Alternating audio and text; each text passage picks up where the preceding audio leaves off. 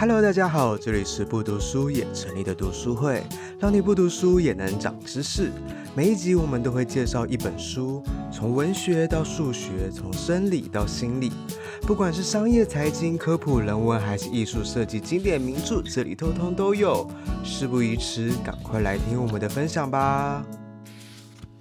嗨，大家。好久不见，我是易薇。我今天要讲的书是《当身体说不的时候》，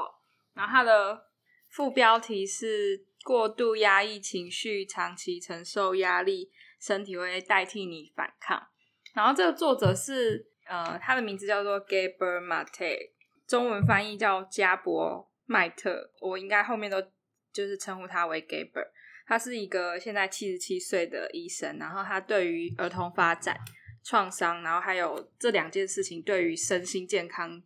潜在的终身影响有特别感兴趣。那他的研究范围包括自身免疫系统疾病、癌症，或是注意力不集中过动症等等，还有成瘾症。那他是一个经历过种族大清洗的时候的犹太婴儿，然后他从匈牙利移民到加拿大。那他。对于成瘾这件事情的研究其实蛮蛮著名的。他二零一八年的时候还得到加拿大的勋章。然后其实是因为他自己本身婴儿时期的经历，他就得到这个加拿大勋章。然后他是在温哥华那边，就是是北美毒品跟药品最泛滥的一个地区。他提出一个新的理论，是成瘾其实通常都跟创伤有关，就是。关键是你怎么样去找到这个创伤，然后去疗愈它。然后我之前会认识他，其实是因为有有一部纪录片叫《The Wisdom of Trauma》，我在那里面认识他的。他提出了一个问题，就是 Why the addiction but not the pain？就是大家要去看造成这个成瘾后面的那个痛苦。然后比如说成瘾有很多种，比如说上网成瘾啊，然后烟酒瘾。然后有些人可能就是会食物成瘾，或是购物成瘾，或是囤积成瘾，其实还蛮多种状况的。然后像 Gaber 他自己本人就是一个购物成瘾的患者，他就是有一次他有一个病患就是要临盆要生小孩了，然后他回过神的时候发现他居然已经在就是进到城市里面跑去买唱片，他就是曾经有一天花八千美金去买唱片，他的。病患就是要生小孩了，可是他还是对，然后他就错过了那个病患临盆的那个时间，克制不了，他现在就是要去。对他，他没有发现他自己被这个欲望控制了。然后他喜欢音乐，但他不是对音乐痴迷，他是享受那个购物的那个过程，就是短暂逃离痛苦的这件事情。你们有看过 TLC 有一个沉重人生吗？就是他们很多人都是小时候有一些不太好的经历，所以就是会。透过吃这件事情，让自己可能心里好过一点。然后他那个纪录片里面，他有我有看到一个是他们那个有在执行一个监狱关怀计划，他就是找受刑人，就大家围成一个大圆圈，然后有一个人站在中间，就是对着所有受刑人问一个问题。然后如果你是那个问题的答案是跟你相符的，你就往前站。然后他就可能会说什么，你家里可能。爸爸妈妈没有稳定的工作，然后或是家族里面有人对你暴力相向，不管是语言上或是情绪上的，大家都往前。然后其实还蛮多受刑人就是有类似的经历，然后就是会一直让那个圈圈越来越小，但是还是很多人就是会一直往前。就是大家都是看说那些受刑人当时犯的那些错误，可是没有去看他们背后的成因是什么。嗯，然后。我前面讲的这些主要是他那个成瘾的另外一本书，然后我今天要讲的是，因为他在台湾只有翻译两本书，然后这本书是比较比较早出来的，就是当身体说不的时候。那他最一开始他是讲到有一个人叫做玛丽，他说玛丽是一个 四十几岁，然后身材娇小，就是温文有礼，然后他给他看诊了八年，然后他觉得玛丽是一个。很爱笑的人，然后他有三个小孩，还有他先生，就是其实是给人很有礼貌的感觉。然后他就是都会有，就是露出那种像年轻人一样的那种喜悦，就是他就觉得想要这个人，就是心里都会很温暖，但是也蛮难过的。然后因为玛丽他给他看诊了八年，然后开始出现有一些得病的状况，他就觉得说，哎，他怎么回事？那因为玛丽她有有一次是那个小小妞妞那边被针刺伤，然后好几个月都没办法愈合，然后他们就来找原因。然后因为玛丽其实抽烟了很多年，然后她戒烟了以后，想说是不是可以让她就是这个状况变好一点，但后来发现其实有更更多的症状，就是她这个伤口没办法愈合，其实只是她。更严重疾病的前兆，他后来被诊断出是硬皮症，然后这是一种自体免疫的疾病。其他就是跟自体免疫疾病有关的，像是风湿性关节炎呐、啊、溃伤性溃疡性结肠炎，或是全身性红斑性狼疮，就是其实蛮多疾病都跟自体免疫有关的。还有糖尿病也是多发性硬化症，然后连阿兹海默症都有可能。它其实，它这里面说的是，其实硬皮症它是一种免疫系统发动的自杀性攻击，就是它它会导致你皮肤啊、食道、心脏还有肺部组织都发生硬化，就听起来蛮严重的。就是很多医生看然后都找不到它的原因，或是帮他处理的方式。这个 Gaber 他有一天就出现一个想法，他就想要找玛丽来聊聊，然后他就跟玛丽约诊。就是让玛丽有机会谈谈她从小的经历，他就说了他小时候意外揭露了她不为人知的故事。原来玛丽她小时候有遭受过家暴，然后被遗弃，然后辗转在很多个寄养家庭间。他就想起他七岁的时候，就是蜷曲在那个阁楼，然后把妹妹们抱在怀里，就是听他酒醉的养父母在底下吵架。然后他那时候很害怕，他就说：“我觉得我必须保护妹妹。”可是。我那时候才七岁，没有人保护我。然后他的这些创伤，其实他结婚二十年的丈夫也都不知道。就是 Gaber 就是因为玛丽的这些分享，他就他就觉得说，就是很有可能是玛丽处理情绪的方式让他有这些病症。因为前面不是有提到说玛丽是一个很有礼貌的人，玛丽也说她没有办法去拒绝别人，就是就算她的病情已经恶化，她还是对还是以她的先生跟。他的小孩为主要的考量，Gaber 就有把他的这个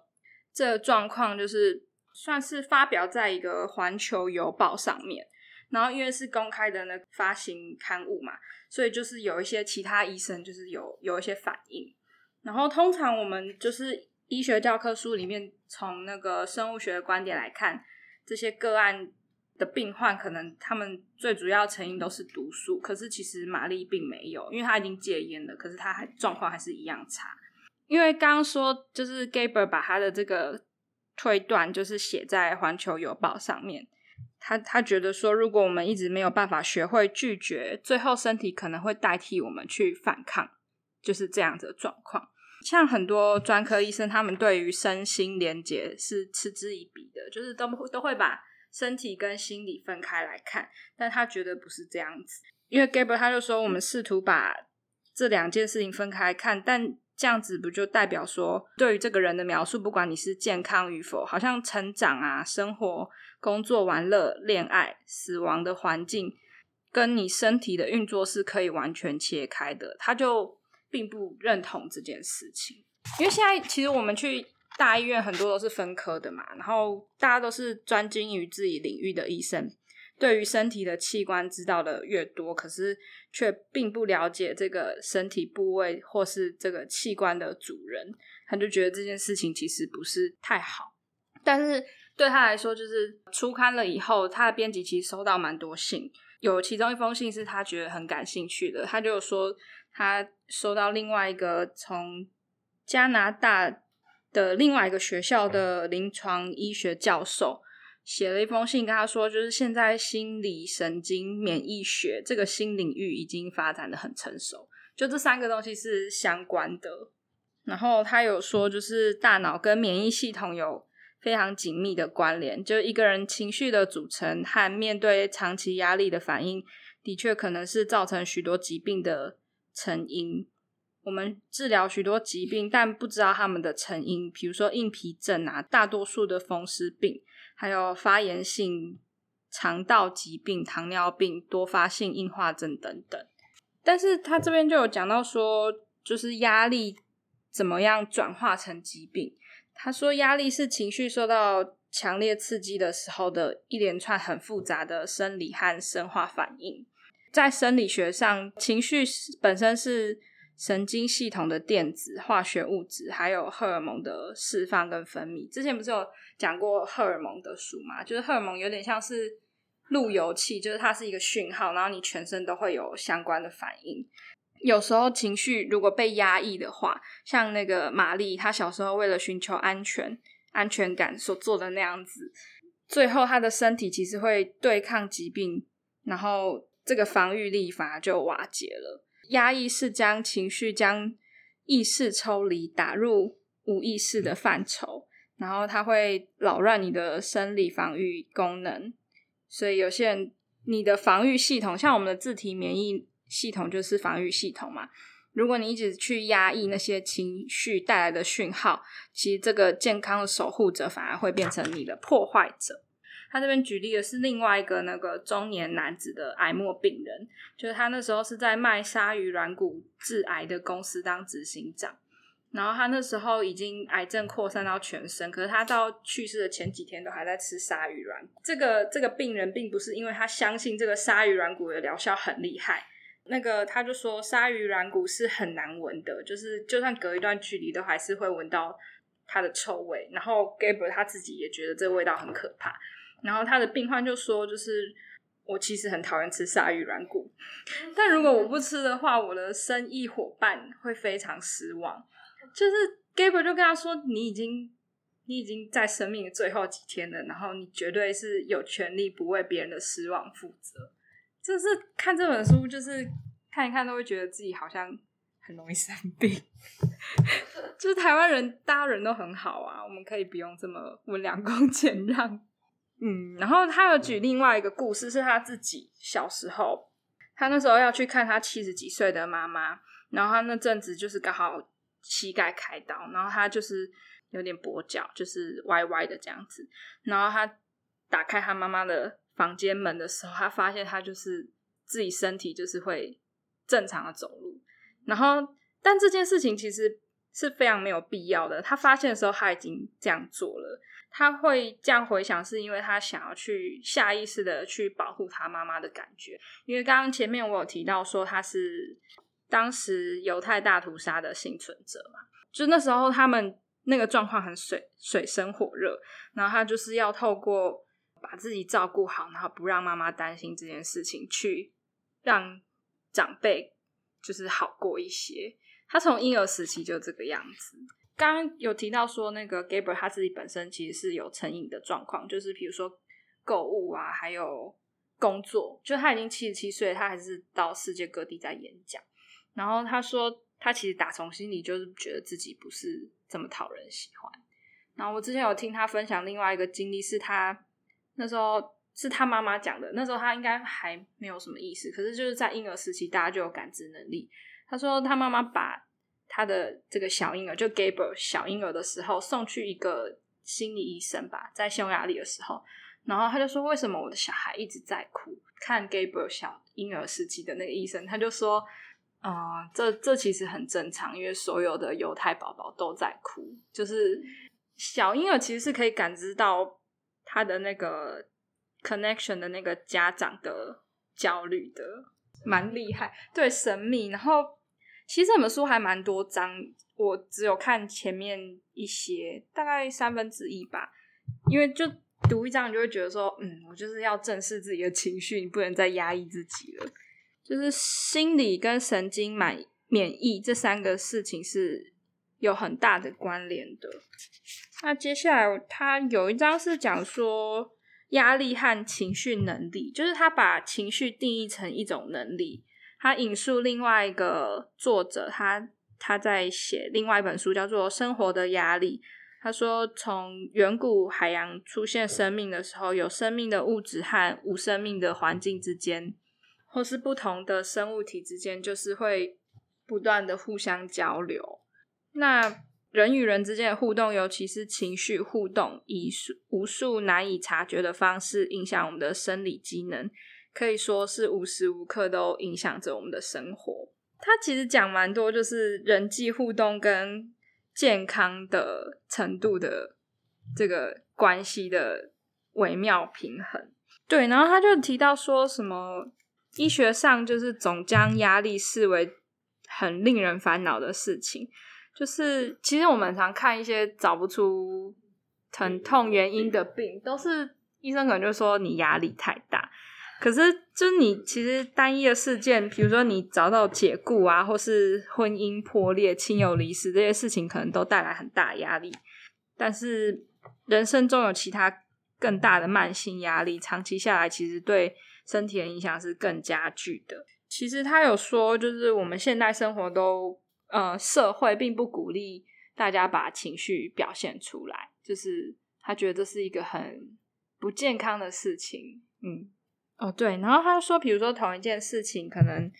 呃有有一个人失业，然后他就是失去了经济的来源，这可能是一个压力。可是对于一个把工作视视为非常重要的，或是一个怎么说工作狂，对，他可能就觉得说，哦，虽然我可能现在失去了工作，我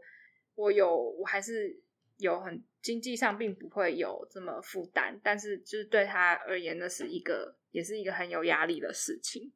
然后，其实压力是一个不太容易被察觉的事，就是就是比如说像我们身体可能在发炎，可是我们自己都不会发现，这其实蛮奇怪的。比如说，他就说你其实根本感觉不到身体细胞在做什么，比如说你在发炎的时候啊。或是你你正处在压力中，然后你的脑或是你的内分泌腺或是免疫系统很有可能都会有一些反应。然后这本书那个《生活的压力》这本书的那个作者他就有说，他其实其实我们可以说情绪就是压力的最大来源。他这边里面有讲一个 HPA 轴，他讲的很复杂，他就是说就是有一个东西叫可体松，皮就是皮质醇，可体松等于皮质醇。他说就是它是。人体压力机制的核心，他说压力越大，就会造成更多的可体松流经 HPA 轴，然后 HPA 轴是一个人体压力机制的核心，它是一个有点像回路，就是它跟大脑，然后跟内分泌